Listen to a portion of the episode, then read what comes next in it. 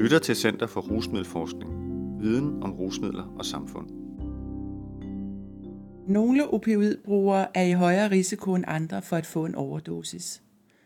Skrevet af psykolog og lektor Birgitte Tylstrup fra Center for Rusmiddelforskning, psykolog og lektor Morten Hesse fra Center for Rusmiddelforskning, læge og postdoc Christian Tjarkvad fra Seraf, Norge, og økonom og postdoc Abdul Kadir fra Center for Rusmiddelforskning. Indlæst af Birgitte Tylstrup. Artiklen er bragt i Stofbladet nummer 36, sommeren 2020. I Danmark dør dobbelt så mange af opioidoverdosis som i resten af Europa. Derfor er det vigtigt at kende til de største risikofaktorer for både ikke dødelige og dødelige overdoser, så vi kan blive bedre til at forebygge og afværge dem. Danmark har en kedelig høj placering i Europa, hvad angår overdosisdødelighed, som følge af brug af opioider. Samtidig viser de dødelige overdoser kun toppen af isbjerget, fordi der sker langt flere ikke-dødelige overdoser, som kan medføre alvorlige skader og en øget sårbarhed og risiko for senere dødelig overdosis. Brug af opioider er i det hele taget årsagen til hovedparten af narkotikarelateret sygdom og død i de vestlige lande og den vigtigste årsag til narkotikarelateret død er akutte overdoser. Den mest almindelige heroin er brun heroin, den kemiske base, mens hvid heroin, en saltform, er mindre almindelig. Andre opioider, der fås på de ulovlige markeder i Europa, er opium og lægemidlerne morfin, metadon, buprenorfin, tramadol og fentanyl. Nogle af disse opioider kan være lægemidler, som er produceret lovligt, men er lækket til det illegale marked, mens andre er fremstillet ulovligt. Får man en forgiftning af opioider, dæmpes åndedrættet, og kroppen kommer til at mangle ilt. Man får blå læber og bliver bevidstløs og kan i værste fald dø.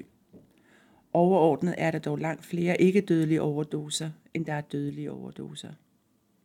Overdoser kan ses som et kontinuum, hvor de ikke dødelige tilfælde i sidste ende kan medføre øget sårbarhed og risiko for senere overdosis, som ender dødeligt. Eksempelvis betyder en overdosis af morfin, som ikke ender med døden stadig, at personen har været berøvet ilt i en længere periode, hvilket kan have alvorlige konsekvenser. Den manglende ilt betyder, at en række organsystemer ofte vil tage skade, herunder hjerte- og karsystemet og hjernen hvilket igen medfører øget sygelighed og dårligere kognitiv funktion, som tilsammen bidrager til at fastholde en person i en dårligere psykosocial situation. For mange overdoser i Danmark. Overdosisdødeligheden i Danmark er blandt de højeste i Europa, hvor det europæiske gennemsnit er omkring 22,6 overdosisdødsfald per 1 million indbyggere, er det i Danmark ca. 44 per 1 million indbyggere. Danmark ligger altså på omkring det dobbelte af det europæiske gennemsnit. Men her skal man være lidt forsigtig, for der er forskel på registreringen af overdoser fra land til land. Blandt andet fordi der er forskel på, hvordan og hvor ofte retsmedicinske undersøgelser udføres. De årlige skøn repræsenterer altså en minimumsværdi. Følger man Sundhedsstyrelsens tal, som også refereres til fra EMCDDA, det europæiske overvågningscenter for narkotika og narkotikamisbrug i Lissabon, har antallet af overdosisdødsfald stort set været uændret de seneste 25 år. Senest i 2018 med 252 dødsfald. Det er derfor vigtigt, at vi stadig bliver klogere på, hvordan vi kan forebygge overdoser og vende overdoser, så de ikke ender med dødsfald, og vi kan få raten ned. Men hvem skal vi fokusere indsatsen på? Center for Rusmiddelforskning har lavet en undersøgelse i 2019, hvor vi så på forekomst af ikke-dødelige og dødelige overdoser hos opioidbrugere, samt på, hvilke faktorer der pegede på øget risiko for overdosis.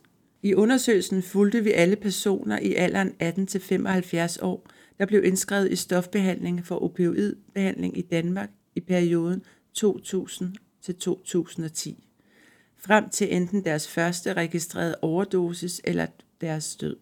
I undersøgelsen fulgte vi alle personer gennem stofmisbrugsdatabasen i alderen 18-75 år, der blev indskrevet i stofbehandling for opioidbehandling i Danmark i perioden 2000 til 2010.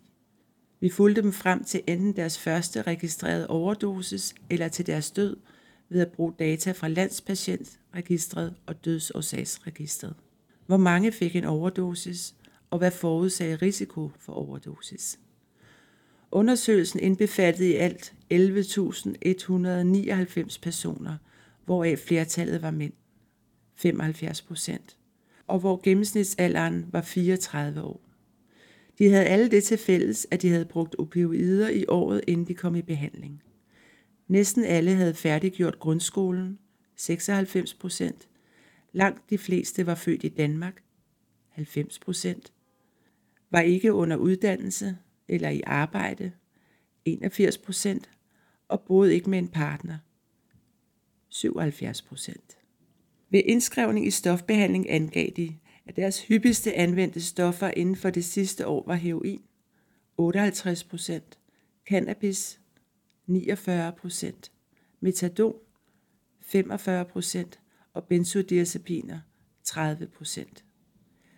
Derudover havde flertallet haft intravenøs stofbrug, 71 procent.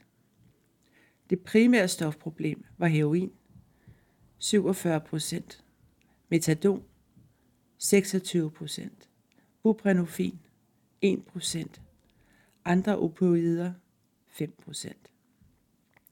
Næsten en femtedel, nemlig 21 procent, angav at have anvendt andre stoffer eller valgte ikke noget bestemt stof som deres primære problem. Over halvdelen, 57 procent, havde været i stofbehandling på et tidligere tidspunkt. Efter udskrivning fra stofbehandling var den gennemsnitlige tid, der gik, inden der indtraf en ikke-dødelig overdosis, 5,9 år. I tiden efter udskrivning havde 18 procent mindst en hospitalskontakt, som var relateret til stofbrug. Den gennemsnitlige tid, der gik, inden der indtraf en dødelig overdosis, var lidt længere, nemlig 6,7 år, og i alt fem døde som følge af en overdosis. Er der særlige risikofaktorer, man skal være opmærksom på? Vi fandt flere faktorer i vores undersøgelse, som var forbundet med en øget risiko for at få en overdosis. I forhold til at få en ikke-dødelig overdosis, var det at være kvinde, at være yngre og at bo alene forbundet med øget risiko. At være yngre skal dog ses i sammenhæng med gennemsnitsalderen på 34 år, i det den afspejler den stigende alder på opioidbrugere i perioden. Derudover fandt vi, at intravenøs stofbrug samt brug af benzodiazepiner, alkohol, metadon og heroin var forbundet med øget risiko for at få en ikke-dødelig overdosis. Og at personer, som allerede inden de kom i behandling, havde været i kontakt med et hospital, som følge af en ikke-dødelig overdosis, også var i øget risiko for senere ikke-dødelig overdosis. Risikofaktorerne for dødelig overdosis lignede meget risikofaktorerne for ikke-dødelig overdosis. At være født i Danmark og at bo alene, men her også at bo i København. Ligeledes medførte intravenøs stofbrug og tidligere kontakt med hospitaler som følge af en ikke-dødelig overdosis også øget risiko for dødelig overdosis. Fandt vi noget i undersøgelsen, der beskyttede mod overdoser? Interessant nok så det ud til, at det at være ældre og at bruge cannabis og MDMA forekommer at være forbundet med nedsat risiko for at få en ikke-dødelig overdosis.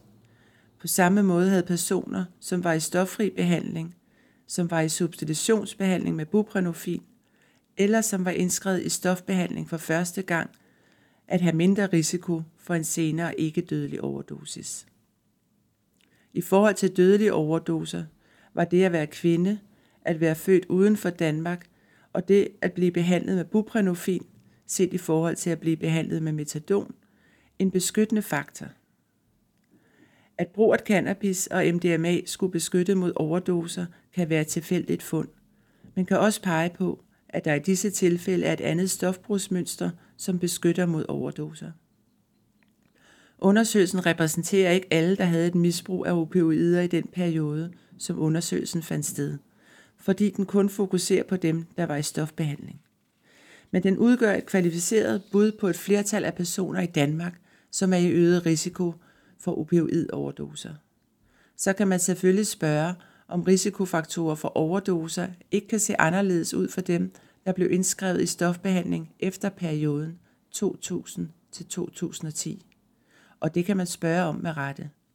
Vi har undersøgt det nærmere, og umiddelbart ser det ud til, at de risikofaktorer, som vi fandt i denne undersøgelse, stemmer godt overens med de risikofaktorer, der er beskrevet i senere undersøgelser, som altså dækker en senere tidsperiode. At bo alene, at bruge nogle særlige rusmidler og tidligere have været i kontakt med hospitalet som følge af en ikke dødelig overdosis og intravenøs stofbrug. Hvad kan vi gøre for at forebygge overdoser? Vores undersøgelse viser, at stofbrugere af opioider vedbliver at være i øget risiko for både ikke-dødelige og dødelige overdoser lang tid efter de er ind- og udskrevet i stofbehandling. Hvordan kan vi blive bedre til at forebygge denne risiko? Det er her vigtigt at huske på, at gennemsnitstiden for forekomsten af en overdosis efter udskrivelse for stofbehandling ligger på omkring 6 år. Altså et tidsrum, som giver mulighed for at gøre noget forebyggende særligt over for mennesker i øget risiko. Behandling Undersøgelsen peger på, at det er afgørende med et løbende samarbejde med mennesker indskrevet i stofbehandling, herunder substitutionsbehandling, i forhold til løbende at monitorere status hos den enkelte, tilbyde psykosocial støtte og øge fastholdelse og kontakt med behandling. Den peger også på det gavnlige i at anvende buprenorfin i stedet for metadon fordi der her er mindre risiko for overdosis. Dog skal man her være opmærksom på, at der kan være forskel på de grupper, som får medicinen, som vi ikke har kunnet tage højde for i vores undersøgelse. Så forklaringen på den lavere risiko kan måske også ligge hos den enkelte snarere end ved medicinen. Et andet vigtigt indsatsområde i behandling er at motivere opioidbrugere til at tage færre chancer, både i behandling men også når de er i kontakt med skadestuer, egen læge og ambulancefolk. Dette gælder både dosis, styrke og hyppighed af opioidbrug, samt indtagsform og samtidig brug af andre rusmidler. Her er det særligt vigtigt med fokus på større doser, ændringer i styrke og hyppigt brug, ligesom injektionsbrug og samtidig brug af for eksempel alkohol og benzodiazepiner bør i tale sættes af behandleren som risikoadfærd i forhold til øget risiko for overdoser. Reduktionen i antallet af overdosisdødsfald kræver viden om, hvordan man skal handle, og at man handler rettidigt, når man er vidne til en overdosis, uanset hvor den sker.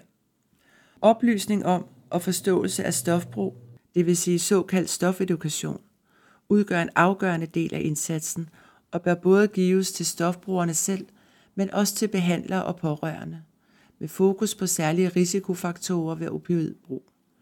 Herunder hvordan risiko for overdoser kan reduceres, og hvordan en overdosis kan vendes, så den ikke bliver dødelig. Særlig opmærksomhed bør derudover også gives i perioder med større risiko, hvor tolerancen i forhold til hyppighed, størrelse og styrke af indtaget opioiddosis er faldet. Ofte som følge af en pause i indtag eller en periode med reduceret indtag. Velkendte risikofaktorer er her situationer, hvor behandling er afsluttet som aftalt eller før tid, eller efter løsladelse fra fængsel, hvor borgeren har haft en ændring i sit opioidbrug. Derudover udgør identifikationen af borgere med substitutionsbrug i tilbagefald også en vigtig målgruppe, hvilket dog kan være svært at følge op på, hvis de ikke er i kontakt med behandlingsstedet eller henter deres medicin på apoteket – hvor der oftest er langt mindre monitorering og opfølgning. Samlet set peger behovet for indsatser på, at samarbejde med stofbrugere er afgørende. Det er derfor vigtigt, at services såsom behandling, fængsler, stofindtagelsesrum, bør identificere og fjerne barriere for adgang til behandling og prioritere god kontakt med borgerne, som ikke tager udgangspunkt i kontrol, men i dialog. Flere danske undersøgelser har gennem årene peget på vigtigheden af at anerkende, at skadesreduktion netop udgør et afgørende fokus for substitutionsbehandling. Stofedukation til opioidbrugere uden for behandling.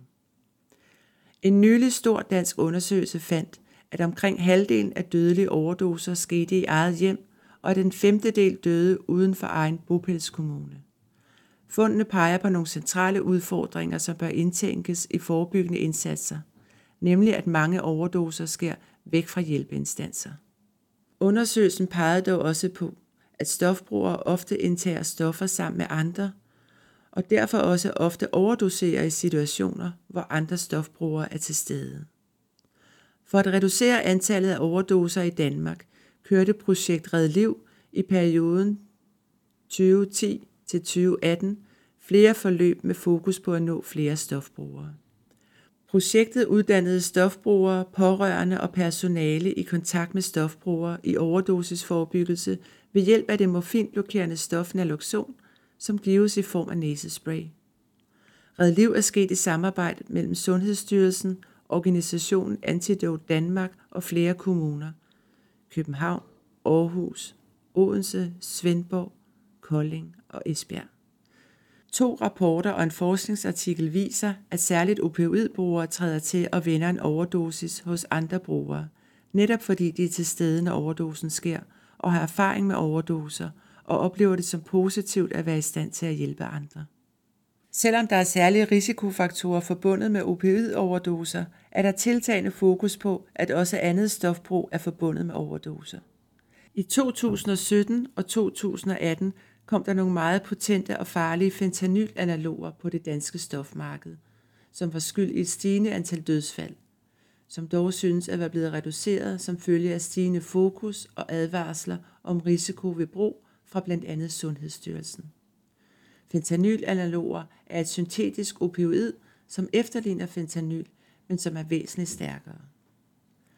Selvom der ikke er den samme opioidepidemi af brug af syntetiske opioider i Europa som eksempelvis i USA og Kanada, er der i de seneste år rapporteret ca. 50 nye syntetiske opioider i EU's system for tidlig varsling om nye psykoaktive stoffer, hvoraf mange har været forbundet med alvorlige forgiftninger og dødsfald.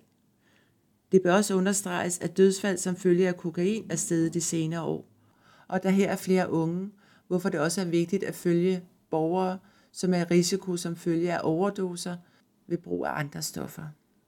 Risikofaktorer for overdoser rækker altså videre end risikofaktorer forbundet med opioidbrug, og man bør derfor i princippet altid være opmærksom på, om andre former for stofbrug og ændringer i stofbrug kan medføre øget risiko for overdoser, både hos unge og ældre stofbrugere.